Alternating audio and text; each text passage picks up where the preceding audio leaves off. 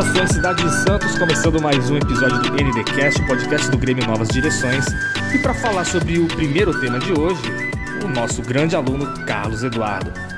Oi, gente, eu sou o Carlos. Hoje, dia 18, é comemorado o Dia do Médico. A origem dessa homenagem se deu por ser o dia de São Lucas, na Igreja Católica. Quem em vida foi médico e, portanto, é considerado protetor dos médicos pelos católicos.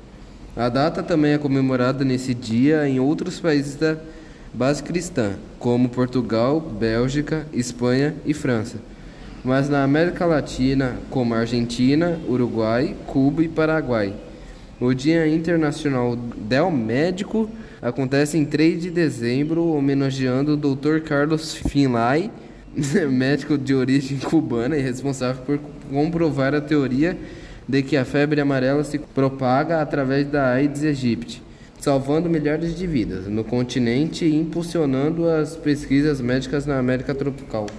Já aproveitando o tema medicina, na última semana tivemos os vencedores do Prêmio Nobel 2021.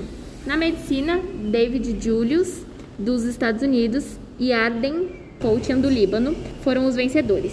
Eles são responsáveis pela descoberta sobre receptores de temperatura e tato, os pesquisadores descobriram como o calor, o frio e o tato podem iniciar sinais do sistema nervoso.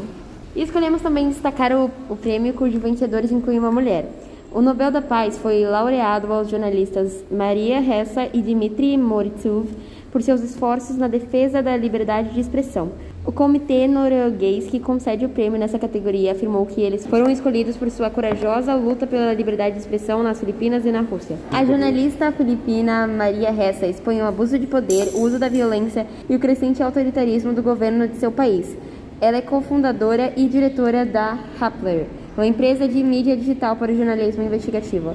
A empresa chamou a atenção da crítica para a controversa campanha antidrogas do pre presidente Rodrigo Duterte. Muito bem, galera. Esse fica o episódio de hoje.